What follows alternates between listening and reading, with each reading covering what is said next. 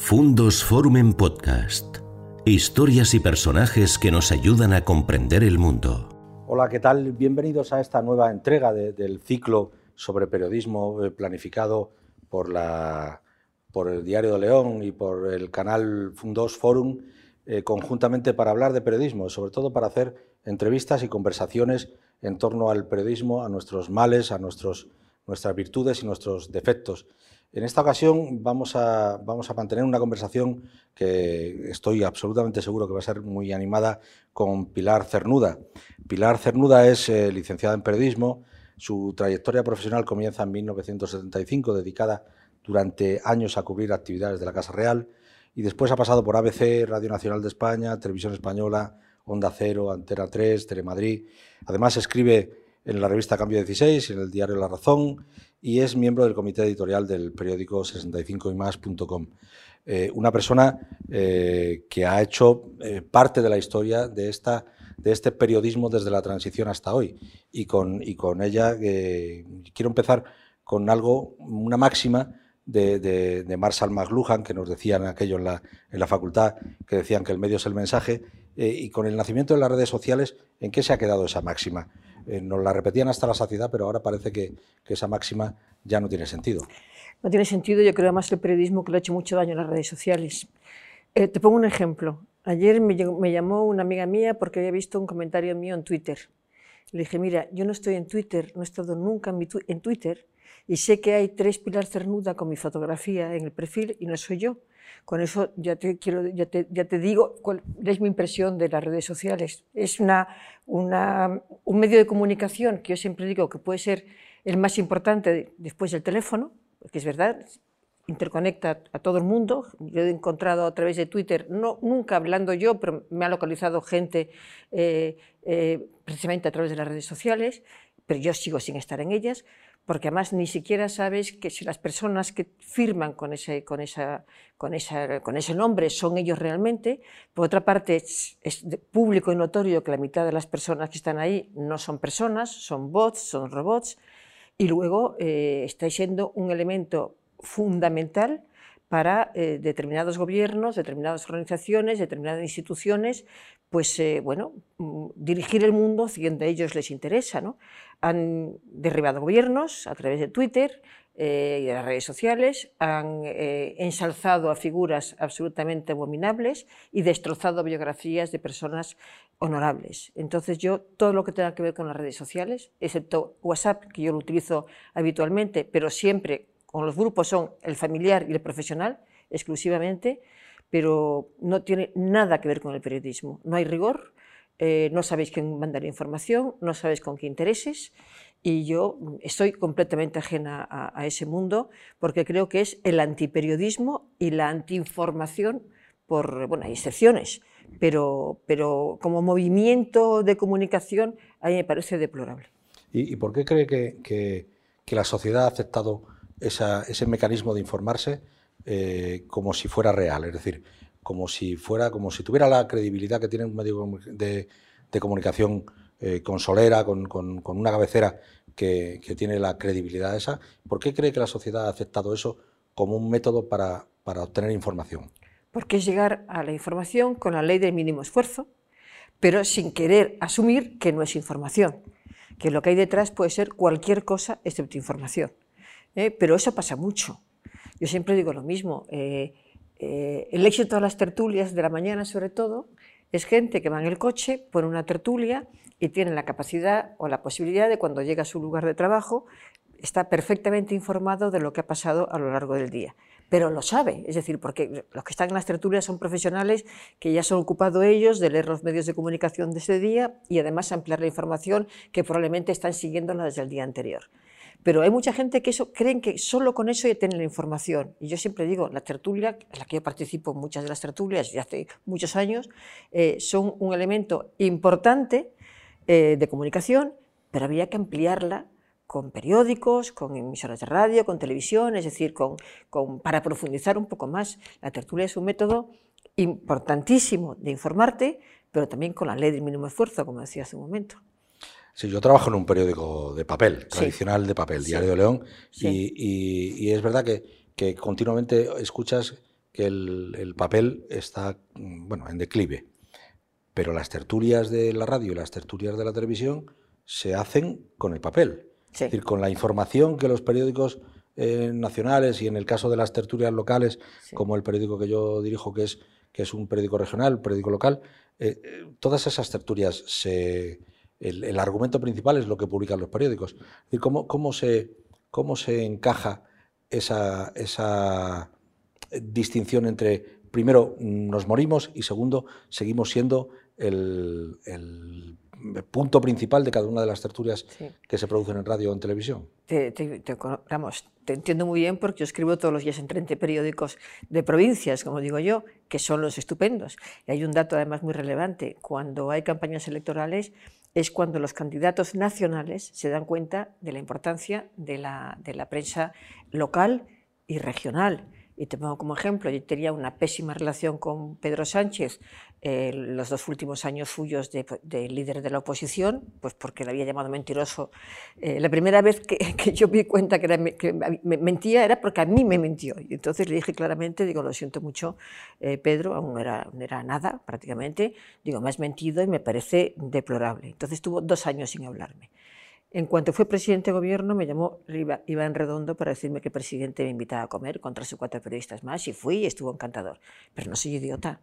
Él venía a una campaña electoral y se da cuenta que para los votantes lo primero es el periódico suyo, el de su provincia, el de su ciudad, el de su pueblo. Y luego algunos ya, leen un periódico nacional, la tele y la radio también. ¿no? Entonces yo creo que la prensa regional, la prensa, la prensa local está pasando momentos muy duros, sobre todo por la falta de publicidad, porque más se han juntado muchas cosas, problemas económicos y problemas sobre todo de que es mucha la competencia. ¿no?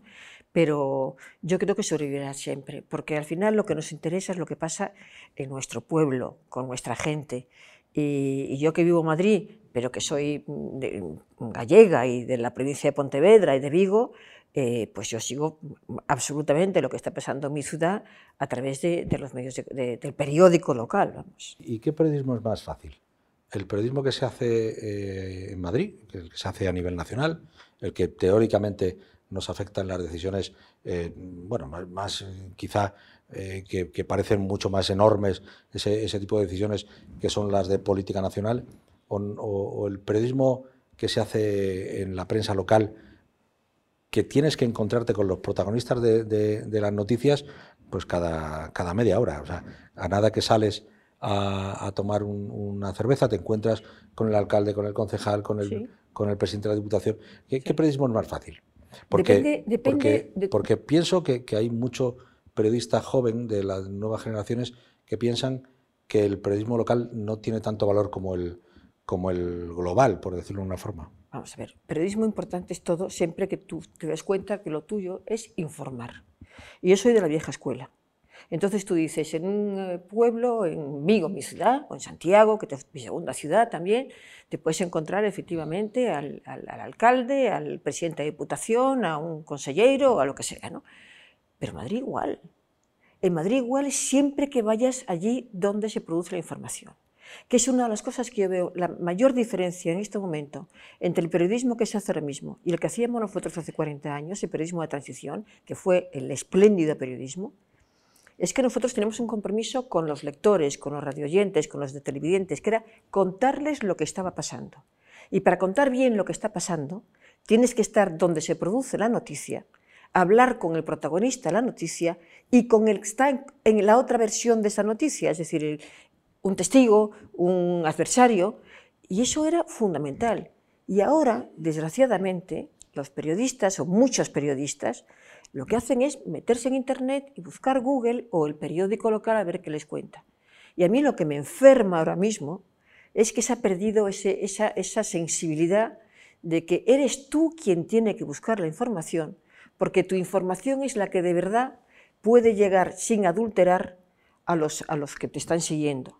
Mientras que acudes a una red social para que te des información o a Google, o sea, yo sé que lo fácil es decir quién es el primer ministro de, Turquía, pero sería mucho más fácil y sobre todo mucho más enriquecedor que tú supieras, porque sigues la actualidad internacional, quién es Erdogan, mm, si es un gran o, o, malo presidente, cuál es su posición ante la guerra, qué pasa con los kurdos.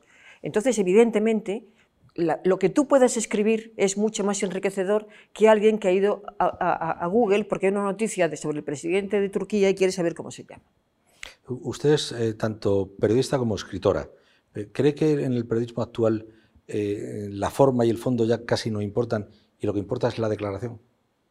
Una declaración, una declaración, siempre una declaración. Y a partir de ahí, a veces incluso hasta la ocurrencia, ¿no? A mí me gusta más el relato. Obviamente. Me gusta más el relato, me gusta mucho más el relato. Entonces, un relato tiene que ver declaraciones, pero a mí me gusta colocarlos en un contexto, colocarlos en la historia, en un escenario, con varios personajes. El relato es lo que me parece importante. Lo que pasa es que es una palabra muy devaluada el, relato ahora mismo. ¿eh? Pero bueno, es que ahora estamos hablando del relato de otra cosa, ¿no? Porque el relato ahora, eh, estamos entendiendo el relato como que el interés político, la forma en la que encuentras tu, tu interés político para vender eh, eh, ese interés ¿no? y que te lo compre el votante. ¿no? Pero eso no es el relato. Ahora el relato se habla de otra para cosa. Mí, El relato, para mí, desde el punto de vista periodístico, es la historia. Contar la historia. Yo te lo decía hace un momento. Lo importante es contar qué ha ocurrido desde el lugar en el que ha ocurrido y con los personajes que han producido ese acontecimiento. Y eso para mí es el relato, es la historia, es la crónica, que al final es lo que vamos todos, es la crónica. Entonces, eh, dices, eres, soy periodista y soy escritora, lo has dicho muy bien. Yo creo que el periodismo tiene un lenguaje muy distinto al del escritor de ficción, por ejemplo. Eh, yo siempre dije que yo no sería no me podían llamar escritora hasta que no escribiera un libro de ficción, que afortunadamente ya he escrito dos. Pero es el lenguaje es distinto, la forma de contar las cosas es distinta y tu intervención en, el, relato es completamente distinta también. Y la forma en la que te enfrentas al folio vacío. Claro, no tiene nada que ver, no tiene nada que ver. Eh, los personajes tú los describes en función de, tu propia... Eh, imaginación o de cómo los concibes eh, según tu personalidad.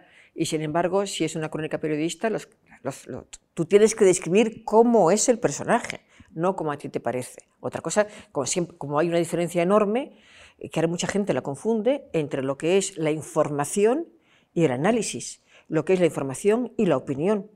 La información tiene que ser rigurosísima, rigurosísima. Ahí no vale eh, imaginación.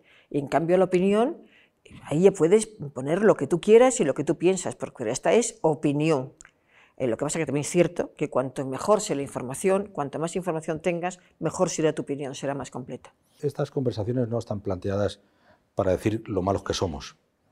Eh, evidentemente, eh, tienen, tienen un punto de vista mm, relativamente autocrítico, pero no están planteadas para eso, sino todo lo contrario, para, para abrir los ojos a las nuevas generaciones de periodistas y un poco a, la sociedad, a quien nos vea que el periodismo sigue eh, teniendo una, una, importancia absolutamente notable en la, en la, sociedad, somos un poco los garantes de la, de la, democracia.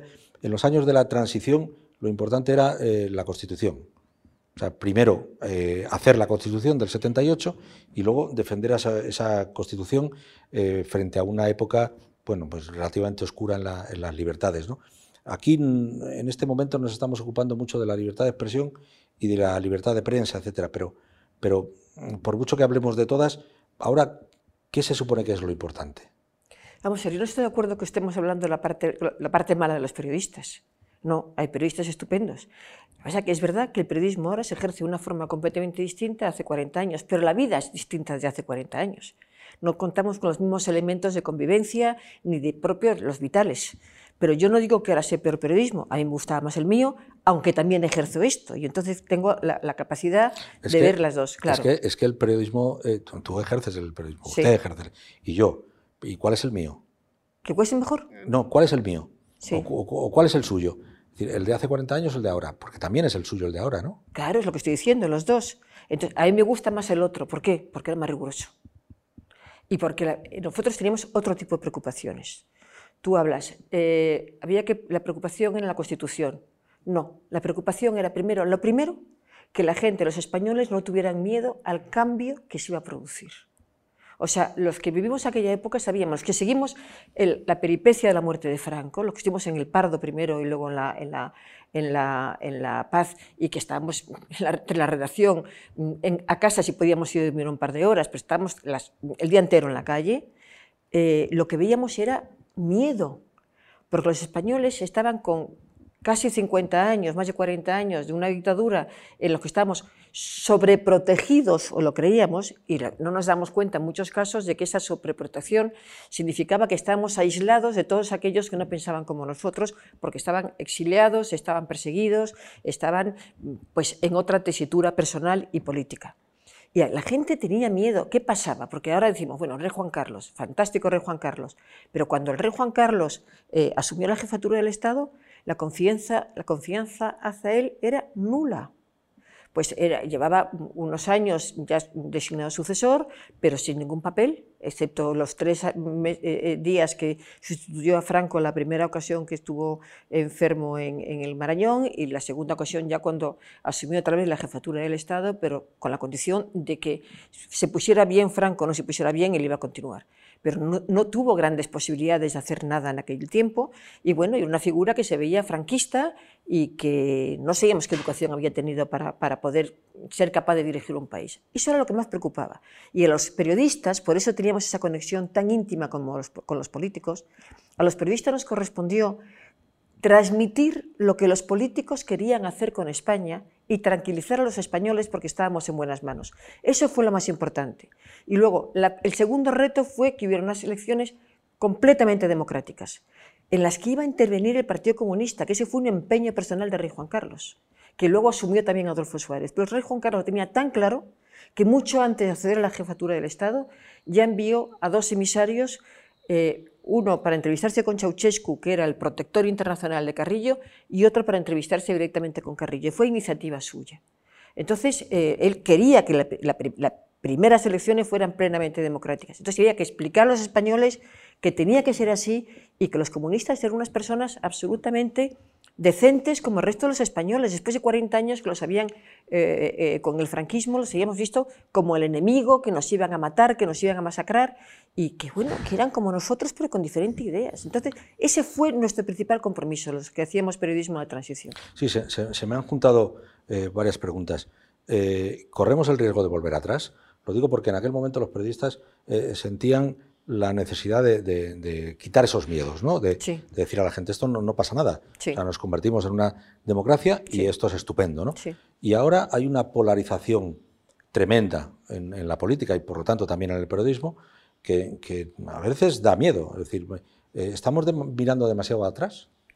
No, no. Estamos mirando atrás los que vimos en aquella época porque tenemos unos puntos de referencia que no tienen los de ahora pero como sabemos ya muy poco lo que estamos todavía ejerciendo después de tanto tiempo, no, no estamos mirando atrás todo el tiempo. Hombre, ¿en, qué sí miramos atrás nosotros? me, refiero a la sociedad, no me refiero a los periodistas. ¿eh? Pues sí, pues la sociedad, eh, la sociedad joven, la sociedad joven mira hacia atrás sin, sin el menor interés, sin el menor interés, porque ya no solamente es un tema político, es un tema cultural. Yo siempre digo, mm, eh, mi generación es que leíamos mm, obsesivamente. Y mientras que los chicos de ahora, la gente joven de ahora, pues leen lo indispensable y a veces ni siquiera lo indispensable. O sea, no hay ese interés por la cultura, por la historia de España, por la historia de tu país, por lo que pasa fuera de las fronteras, por cómo viven fuera de tu entorno. Eso, eso, eso eh, y me da pena, eh, se está perdiendo. Pero, pero miramos hacia atrás nosotros, para hacer la comparación de que aquellos sí que eran unos periodistas, unos, unos políticos de primera categoría y ahora es la mediocridad más absoluta. Pero los, la gente joven de ahora no se da cuenta, ni, quiere, ni quiere darse cuenta. Sí, pero hablamos de, mirar hacia atrás y de cultura sí. y de preparación. Sí. Eh, eh, bueno, en fin, existe la, frase eh, típica de que el pueblo que no conoce su historia está condenado a repetirla. ¿No estaremos condenados a repetirla? Espero que no. Espero que no, pero yo, mi obsesión, yo tengo una hija de 30 años, mi obsesión, pero afortunadamente lo he conseguido porque sí le he inculcado desde muy pequeña en la lectura y la historia y he viajado por España todo lo que he podido, es una privilegiada porque he podido viajar también al extranjero, pero yo le meto en la cabeza todos los días que es importantísimo conocer la historia de tu país, primero para vivir mejor en tu país y para contribuir para mejorarlo siempre, que eso es fundamental. El problema es, los planes de estudios son un desastre, desastre. Eh, los políticos de ahora, hay excepciones, por supuesto, pero a mí me, me inspira muy poca confianza. Se, han, infantilizado los políticos de ahora? No, son, les falta patriotismo. Ojo, patriotismo. no patrioterismo, que es distinto. ¿eh? Hay partidos patrioteros y yo lo que, lo que me gusta son los partidos patriotas, que quieren su país, que defienden su país, que saben lo importante que son respetar las instituciones, que admiran a sus ejércitos. Eso es lo que yo quiero para mi país, que es lo que hace cualquier país democrático occidental, cualquiera de ellos. Y eso en España falta. ¿Por qué? Porque la mayoría de nuestros políticos no son así. No son así, van a lo suyo. Van a medrar, van a mantenerse en el machito, a colocarse a su gente, a sus parejas, que es una cosa que a mí me, me, me enferma. Me enferma. Yo pertenezco a una generación de mujeres que abrimos brecha en muchísimas cosas, entre otras en la igualdad. ¿eh? sin enarbolar ninguna bandera. Nosotros no éramos feministas, únicamente éramos mujeres que decíamos, pero esto qué es que no podamos trabajar, pero esto qué es que no podamos viajar si no tenemos el, permiso de nuestro padre, pero esto qué es de que no podemos trabajar o tener una cuenta corriente sin el permiso de nuestros maridos. Y fuimos nosotros la que, sin hablar de feminismo, pues conseguimos logros importantísimos, entre otros el cambio de las leyes. ¿Para qué ahora vengo unas señoras presumiendo de feministas y que me dicen a mí lo que tengo que hacer cuando están ahí colocadas por sus parejas? Hombre, por favor, seamos un poco serios. Seamos un poco serios. Entonces, así no se construye un país de verdad. ¿eh? Con gente que machaconamente, con unos mensajes absolutamente mm, fuera del contexto en el que tiene que estar una democracia moderna, pues intenta, lo que están ahí es para, para, para, para hacer un adoctrinamiento absurdo que no tiene que ver con la cultura y con unos planes de educación en los que les interesa más el adoctrinamiento. O sea, yo, he hecho un bachillerato durísimo, durísimo, como todos los de mi generación, y no estoy ni reprimida, ni resentida, ni he sido desgraciadísima, al contrario. Era consciente de que era muy importante para mí, para mi futuro, y para, para, mi, para mi entorno y para mi país, que yo estuviera muy bien formada. ¿A dónde van a ir los chicos de ahora cuando terminen este bachillerato de España? Claro. Llega, uno a pensar que el país es tan poderoso que ni siquiera los políticos van a acabar con él. O sí, porque la España de hoy es distinta a la de hace 10 años y no digamos a la de hace 40. Y yo que viajo muchísimo, pero muchísimo, profesionalmente y personalmente, las dos cosas, el prestigio que tenía España hace 30 años, nada que ver con lo que tiene ahora. Absolutamente nada que ver. Usted ha conocido varias generaciones de, periodistas y de políticos. Estamos hablando de eso. Eh, bueno, de los políticos eh, igual puedo opinar yo un poco también, pero, pero estamos ahora todos en general menos preparados que antes. Es decir, raya un poco la, la, la, preocupación y los periodistas también. O sea, hay excepciones como siempre. Por supuesto. Por supuesto que hay excepciones. Hay gente formadísima y gente preocupada por su país y gente preocupada por su propia formación en todos los sectores sociales y gente que lo está pasando condenadamente mal porque se da cuenta de que tiene muy pocas posibilidades de salir adelante. Pero cualquiera que viaje sabe en este momento, eh, o que hable con gente joven que está en la universidad y que dice, bueno, esto en España no se ve, es que aquí, el hecho de que aquí no se premie la exigencia y el esfuerzo es importantísimo, pero importantísimo. Y aquí ahora no. Pasas de curso cuando quieres, Oye, vete a cualquier universidad de para ahí fuera, ¿eh? La gente se machaca a estudiar y si no, no tiene una titulación. Y a mí lo que me preocupa es saber cómo se van a considerar eh, eh, a, la, gente formada en universidades españolas, que las hay espléndidas, ¿eh? pero que hay una serie de universidades que es la ley del mínimo esfuerzo, y no hablemos de, la, enseñanza primaria y, secundaria. Es que, y entonces, ¿quién, está, ¿quién está entonces más enfermo? El país, los políticos, los periodistas, bueno, y podemos hablar de cualquier gremio social, los electricistas, ¿no? Hombre, vamos a, claro, claro, cualquier gremio social, pero mm, al final quienes gobiernan son los que responsables de que el país no vaya, no esté a la altura de lo que se merecen sus ciudadanos. Yo no tengo ninguna posibilidad de cambiar el país. Lo tienen mm, quien está en Moncloa y que nombra a sus colaboradores que no son precisamente los mejores, los que tenemos ahora, por cierto. ¿Cómo podemos convencer a la sociedad de que eh, la propaganda no es información? Y lo digo porque, porque una gran parte de lo, que, de lo que nos llega a los medios de comunicación y que, por lo tanto, trasladamos a la sociedad es propaganda. Y no me estoy refiriendo a la publicidad, la publicidad es otra cosa. Claro. La propaganda es algo distinto y además un poco más pernicioso. La publicidad tiene su, su capítulo y, y, está perfectamente, entre otras cosas, porque, porque es el, el principal sustento de los medios de comunicación, pero, pero ¿cómo podemos convencer a la gente de que propaganda no es información? Pues ahí es el papel de los periodistas. Ahí sí que es responsabilidad de los periodistas. ¿Y, y cómo se hace eso? Con información. Y después con más información. Y con más información todavía. Con datos. Hablando con gente que sabe. Contrastando opiniones. Para que la gente se dé cuenta de que efectivamente tiene una información muy bien elaborada y al final puede perfectamente eh, tener su propio criterio y darse cuenta cuál es la información veraz y qué es lo que te intentan meter de clavo, que pasa mucho. Sí, pero usted y yo eh, estamos prácticamente todo el día, las 24 horas, eh, escuchando tertulias en la radio. Si no escuchamos una tertulia en la radio, la vemos en la televisión. Leemos periódicos, muchos periódicos, varios periódicos a la vez, de papel, digitales, etcétera, etcétera. Pero la gente no, no la sociedad no, no, no vive tan pendiente como nosotros que tenemos algo más de información. hay una parte de, la sociedad que solo escucha aquello que quiere escuchar y me refiero a, medios de comunicación excesivamente ladeados hacia, hacia un costado siempre y otros. Siempre ocurrido. Pero, pero antes, antes había más pluralidad. No, yo creo que, yo creo que, yo siempre digo a todo el mundo, hay que leer por lo menos tres periódicos.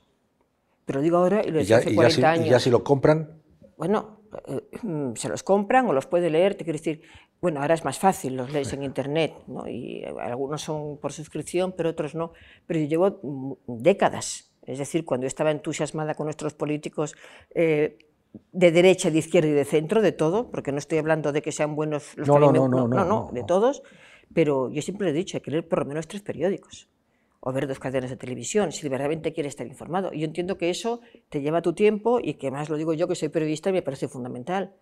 Pero, pero eso está al alcance de cualquiera que quiera interesarse ¿verdad? por lo cómo está su país y, y además es la forma de saber qué es lo, lo que realmente está ocurriendo a tu alrededor y qué es lo que te están metiendo a la cabeza con unos, unos eh, eh, mensajes perfectamente estructurados por gente profesionales para que se te metan en la cabeza determinadas ideas. Yo en León, a muchos de los, de los empresarios locales en la, provincia de León, empresarios y, y, luego gente con la que te encuentras por la calle, yo les invito siempre a colaborar con la prensa local. Porque si hay una autocracia más peligrosa que la autocracia global, eh, la autocracia que puede, que puede haber en un país, es mucho más peligrosa la local, la que se produce en cercanía. ¿no? Y, yo invito siempre a todo el mundo a, colaborar con, bueno, con la prensa local, ¿no? porque creo que es absolutamente básico, porque el, dictador mm, nace pequeño y luego se hace muy grande. Y cuando nace, nace en su pueblo.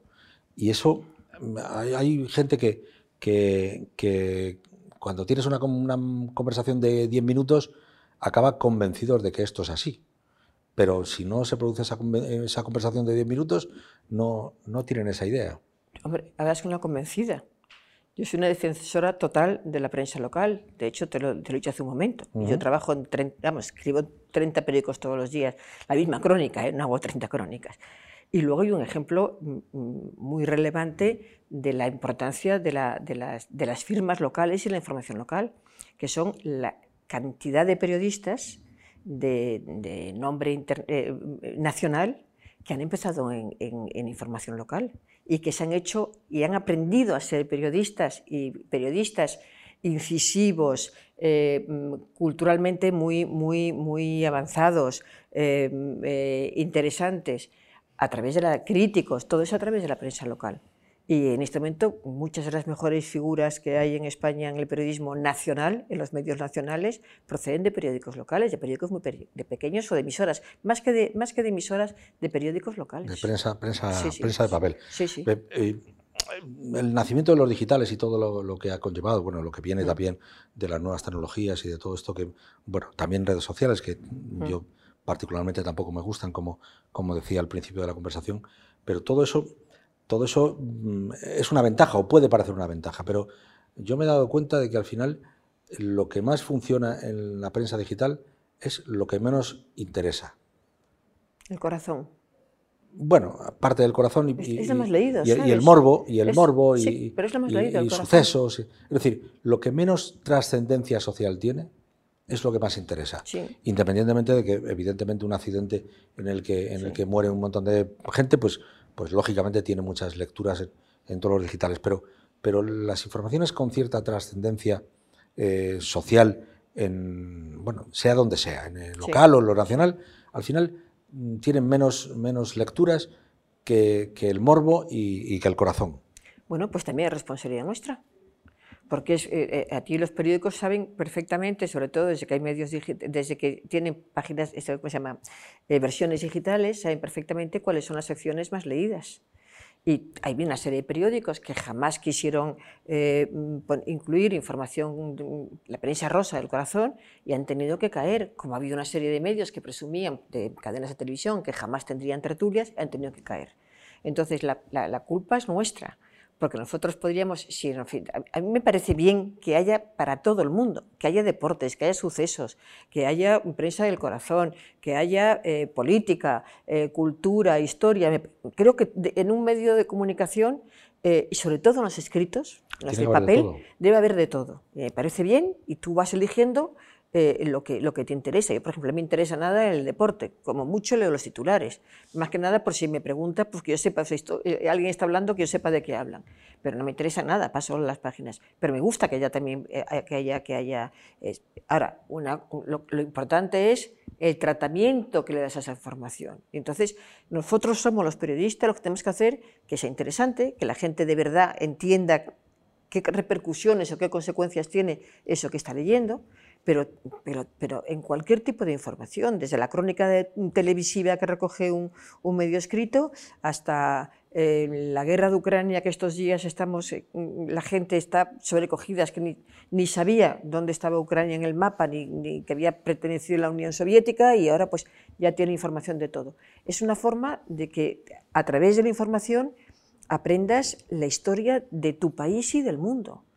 Por eso digo que en este, en este caso el papel nuestro de los periodistas es fundamental. Hace unos minutos hablábamos del rey, de, Juan Carlos, del rey emérito, del papel que tuvo en la transición y de, y de, y de la traslación que eh, toda esa información tuvo en, en la prensa. ¿no? Bueno, el, rey eh, Juan Carlos I bueno, pues, eh, ha tenido un trato de la prensa, bueno, digamos que peculiar y que ahora, sin embargo, no se produce. ahora mismo estamos en el debate de si tiene que volver o no tiene que volver. Bueno, pues está volviendo intermitentemente ahora. Sí. Bueno, ¿Tiene que volver? Por supuesto. Vamos a ver, yo soy una gran defensora del rey Juan Carlos y del rey Felipe. Y además lo digo desde el conocimiento de verdad de los dos. He hablado con los dos muchas veces. Y somos privilegiados, tenemos dos reyes excepcionales. El rey Juan Carlos ha sido una figura, probablemente la figura más importante del siglo XX en España. Ahora, dicho esto, una vez que eh, empezó ya el 21, pues ha cometido todo tipo de, de, de, decisiones que me parecen que no comparto en absoluto y que me ha decepcionado absolutamente. Se lo he dicho a él y lo ha aceptado, por cierto, con absoluta naturalidad, con tristeza, la misma que siento yo, pero se lo he dicho abiertamente. Eh, dicho, dicho también esto, se han publicado muchas cosas que son falsas. Muchas, muchas. ¿Eh? Y te lo digo porque alguna vez le he telefoneado cuando ya estaba en Abu Dhabi, señor, se ha publicado esto, y dice, sí, ya me lo contó Pilar, no tengo nada que ver con eso. Es que no sé ni de lo que están hablando. Pero otras, sin embargo, son, son verdad y son graves. Ahora, dicho esto, la justicia se ha pronunciado. En unos casos se han archivado las denuncias, se han archivado las denuncias, en otros casos ha habido absolución, en otros casos la inviolabilidad pues, eh, eh, ha eliminado cualquier responsabilidad y en otros casos se ha demostrado que eran falsedades. Dicho todo esto, ¿por qué no va a volver? Yo no te digo que vuelva como un héroe, porque evidentemente ha hecho cosas que a mucha gente les ha decepcionado, les ha preocupado, ha, habido rechazo absoluto. Ojo, pero en España ha habido, vamos, si empezamos a, ver biografías de gente eh, muy conocida, y aquí se les perdona todo. Y al rey Juan Carlos se está tratando con absoluto escarnio. ¿No considera que, que esto es una, entre comillas, una venganza, ¿no? Es decir, eh, y, sobre todo un globo sonda. Mientras estemos preocupados y hablando de esto, no hablamos de esto otro. no creo que el principal problema de este país sea si eh, Juan Carlos I vuelve o no vuelve. Porque si vuelve, entra dentro del terreno más familiar que el de, el de, la corona. Pero mientras hablemos de esto, no se habla de que, de que eh, la inflación está por las nubes, de que los precios de la energía están por las nubes. bueno, pues un globo sonda que a alguien le interesará. En este caso yo creo que el globo sonda va mucho más allá. El globo es que tenemos en el gobierno a gente que quiere destruir la monarquía y que quiere eh, eh, destruir esta constitución para hacer una nueva constitución republicana. O sea, lo de dar informaciones muy, con mucha laraca, eh, como globo sonda, para que no se hablen de cuestiones que más afectan más a los españoles, como las que has mencionado, eso es, vamos, ocurre todos los días. Pero en este caso del rey Juan Carlos, aquí hay algo que es que desde el propio gobierno, no te digo los socios del gobierno, que también, sino que desde el propio gobierno, el gobierno se está haciendo lo imposible para destruir la monarquía. Porque además, el rey podemos hablar, insisto, de actitudes del rey Juan Carlos reprobables y que a mí me decepciona. Lo que pasa es que yo, como sé lo que le debo, digo siempre lo mismo, lo que ha hecho por mí y por mi país, pues entonces yo tengo una admiración profundísima por él, que se atambalea a veces cuando veo cosas que me parecen mm, tremendas pero que además, insisto, es que la justicia se, ha, pronunciado ya. pero es que el problema es ese es que desde el propio gobierno, es que hay que ver las declaraciones que se han hecho por parte de miembros del gobierno cuando se supo que iba a venir eh, eh, eh, estos días. No me quiero referir tanto al rey Juan Carlos, sino a, la banalidad que dirige muchos de, los, de las acciones de la, de la política nacional ahora. Pero, no estamos instalados en una banalidad absoluta. Bueno, pero en todo. Sí, sí, claro. Pero en todo. No solamente por el hecho que venga don Juan Carlos, el rey Juan Carlos. ¿Por qué, si tú, ¿por qué si tú eres gobernante y quieres a tu país y defiendes la Constitución, ¿por qué no pones, no potencias, no potencias el papel de rey Felipe, que es el principal elemento de estabilidad en España? El principal. Ante estos políticos tan a tortas unos con otros, que están con el chantaje permanente, con la amenaza permanente y que desgraciadamente el gobierno cede a muchos de esos chantajes, el elemento de referente que ha sido impecable en sus responsabilidades, a pesar de que le han hecho todos los intentos de humillación que se ha podido, incluido el propio presidente de gobierno, ¿por qué no pones en valor la figura del rey, del rey Felipe?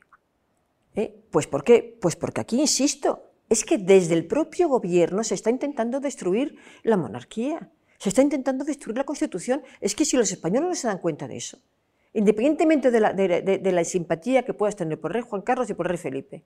Es que estamos hablando de una cosa muy seria, es que quieren echar abajo la Constitución y la monarquía. Para poner aquí a Pablo Iglesias, ya me ha visto el resultado de Pablo Iglesias, ¿eh? A la mujer de Pablo Iglesias que ya está ahí y que todo lo que se le ocurre es que las mujeres que tienen la regla que no tengan que ir a trabajar, pues anda que las mujeres no hemos ido a trabajar eh, con la regla. Y si nos duele, nos aguantamos. Y si verdaderamente nos duele tanto que no podemos soportarlo, ya hay médicos que te dan la baja. No hace falta que venga una, una Irene Montero a, regular que tú tengas cuatro días que, faltar si te encuentras mal. O sea, ¿volvemos al sexo débil? ¿Es que resulta que las mujeres somos el sexo débil? El sexo débil? No, señor. El sexo débil será Montero y sus chicas. Yo no soy sexo débil. Y hemos vuelto para atrás en algunos aspectos deplorables. ¿Pero qué es esto de que una regla te impide ir a, trabajar? No, es, no, es, mucho más fácil eh, dedicar el esfuerzo político a, cosas, decía antes lo de banalidad, a cosas banales. No digo que sea banal, ¿eh? porque yo entiendo que una mujer que tenga una, una, una, menstruación dolorosa, para ella seguramente no es banal. No, no, es, que, es que la que la tiene va el médico, pero si, Todos, en algún momento hemos tenido que ir a un médico y nos lo ha dicho, no, no, mira, pero no, quiero centrar esta última parte de la no, pero la banalidad, en eso, la banalidad. sino en que, en que nos preocupamos de lo, de lo absurdo, de, lo, de lo sencillo y luego lo importante de verdad lo dejamos de lado. No es que lo dejemos, es que estamos... Nos, invitan a hacerlo. Bueno, claro, nos marcan un camino y vuelvo a decir, es responsabilidad nuestra de los periodistas separar esa banalidad de lo que de verdad importa de lo que de verdad importa. ¿Y qué es lo que, de verdad importa? ¿Qué es lo que de verdad importa? Claro, pues que en este momento que nos están engañando con el tema energético, que te dicen que te han puesto un tope para que eh, eh, eh, tengas que puedas pagar menos y resulta que no es verdad que vas a pagar menos porque dentro de un año, que es cuando se acaba ese plazo, te lo van a hacer pagar. Y tenemos que explicar que Bruselas ya ha dicho que esto evidentemente va a repercutir en el futuro de la energía en España y tenemos que contar pues todo lo que está pasando con el empleo en España. Sí, la, fiesta, la fiesta ya la pagaremos. que eso es así. claro. Pero eh, eh, fíjate, esa, esa, esa, frase de que lo que de verdad importa es lo que centra estas conversaciones sobre periodismo, lo que de verdad importa. Y eso es en lo que menos centrados estamos.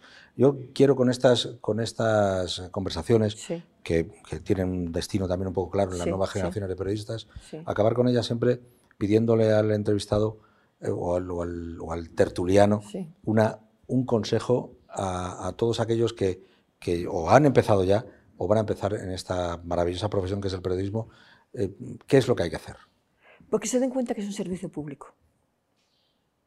O sea, que no es para tu propia promoción, para que viajes, para que seas corresponsal, para que conozcas a mucha gente. Te lo digo porque yo he dirigido una agencia y yo sé lo que me decían los chicos que venían de becarios.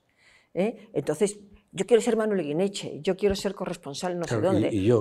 Claro, claro. Digo, oye, Manuel Guineche, vamos, no sabes lo que peleó hasta llegar a ser lo que fue. Entonces, que sobre todo es un servicio público, que el servicio público es informar sobre la verdad y los acontecimientos reales a la, gente que nos sigue, a la que nos lee, la que nos ve, la que nos escucha. Eso es lo que es el periodismo y eso es lo que tienen que ser. Y si de verdad están dispuestos a eso, a aguantar sin horas trabajando, a que de repente te llaman, oye, mañana a las 8 de la mañana te tienes te en el aeropuerto, eh, eh, que te vas a, Líbano, y ni te preguntan si te viene bien o no te viene bien, y tienes que asumirlo o que te tengas que ir a la guerra sin, sin, sin, que te lo hubieras planteado nunca, o que tienes que ver un personaje que te detesta, que, le, que detestas y, que, y él a ti, y que tienes que hacer una entrevista y a ver cómo haces ese primer encuentro para que sea mm, mínimamente respetuoso el uno con el otro. O sea, hemos visto, es la mejor profesión del mundo, es apasionante. Ahora, eh, hay que trabajar como condenados. Lo que pasa es que eh, el retorno es impresionante, porque yo, vamos, eh, yo tengo ya muchos años, me podía haber jubilado y no quiero porque es que lo paso bien, me sigo apasionando mi profesión y sigo pensando que tengo la responsabilidad de contar lo que sé y lo que veo, porque es fundamental. Pilar Cernuda, eh, comparto absolutamente esta última reflexión. muchísimas gracias por participar en estas conversaciones, por, por, haber venido a, a, esta, a esta cita y también muchísimas gracias a todos los que nos ven a través del canal Forum Fundos, Fundos Forum y a través también del digital de Diario de León, diariodeleón.es. Muchísimas gracias y hasta la próxima. Gracias por escuchar Fundos Forum en podcast. Tenemos muchas más historias y personajes que descubrir juntos.